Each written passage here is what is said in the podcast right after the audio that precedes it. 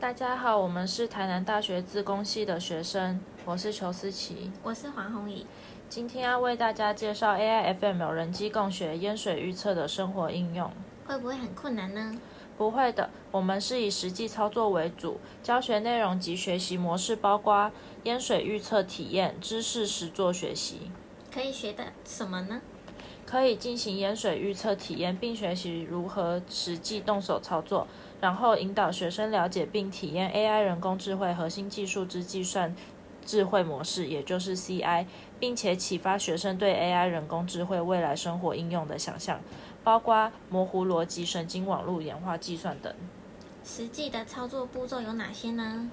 一、学习人类知识和逻辑运算规则的设计模式；二、动手收集日常生活的应用资料；三、观察动物及人类演化模式；四、应用机器学习工具；五、进行知识实作式学习，希望能够达成 AI FML 人机共学的目标。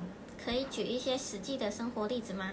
没有问题。台南大学已经和很多国家教授共同合作，提供一些学生实作生活应用范例。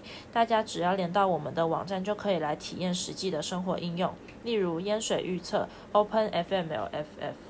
那我们是不是能够经过 AI FML 人机共学模式，达到学习 AI 人工智慧语言及 HI 人类智慧语言的双语学习目标？